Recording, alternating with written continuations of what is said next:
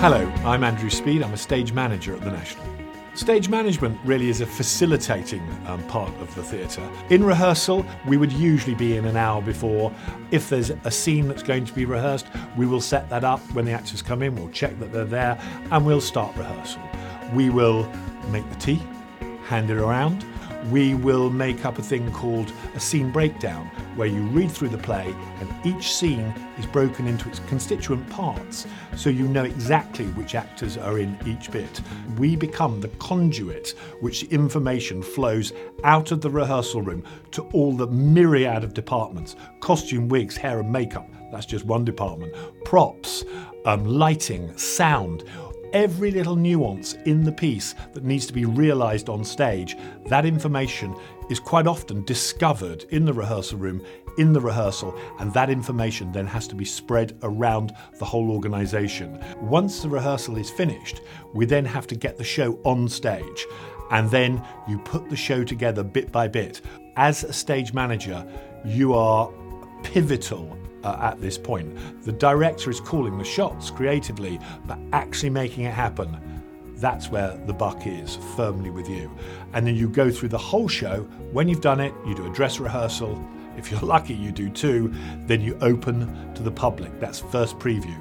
And you do, well, up to six. And then you have press night. And if it's all successful, or even if it isn't all successful, you go to the bar and celebrate. After the show's opened, it's down to us in stage management to make sure that when someone comes to see a show, they're getting the best showing they could and it hasn't got stale or worn. During a show, I would make sure that the actors turn up. Whenever there's a scene change, I would wander onto stage, make sure that everyone discharges their duties correctly and there is no danger to anyone if flying's involved or large objects are, and trucks being pushed around. And then when the next scene's up, call lights up and uh, follow the action in the book. There are drama schools that do degree courses in stage management. So you can go to Guildhall, you can get a Central, you can get a LAMDA, get a RADA. My suggestion now would be to get involved with your local theatre, volunteer, get as much experience as you can at school, at college, at local level, be it amateur or if the local theatre will hire you, go and help out there uh, and then apply for a stage management course at one of the accredited schools. As a stage manager, listen, be proactive, not reactive, be on the front foot but never pushy, and be prepared.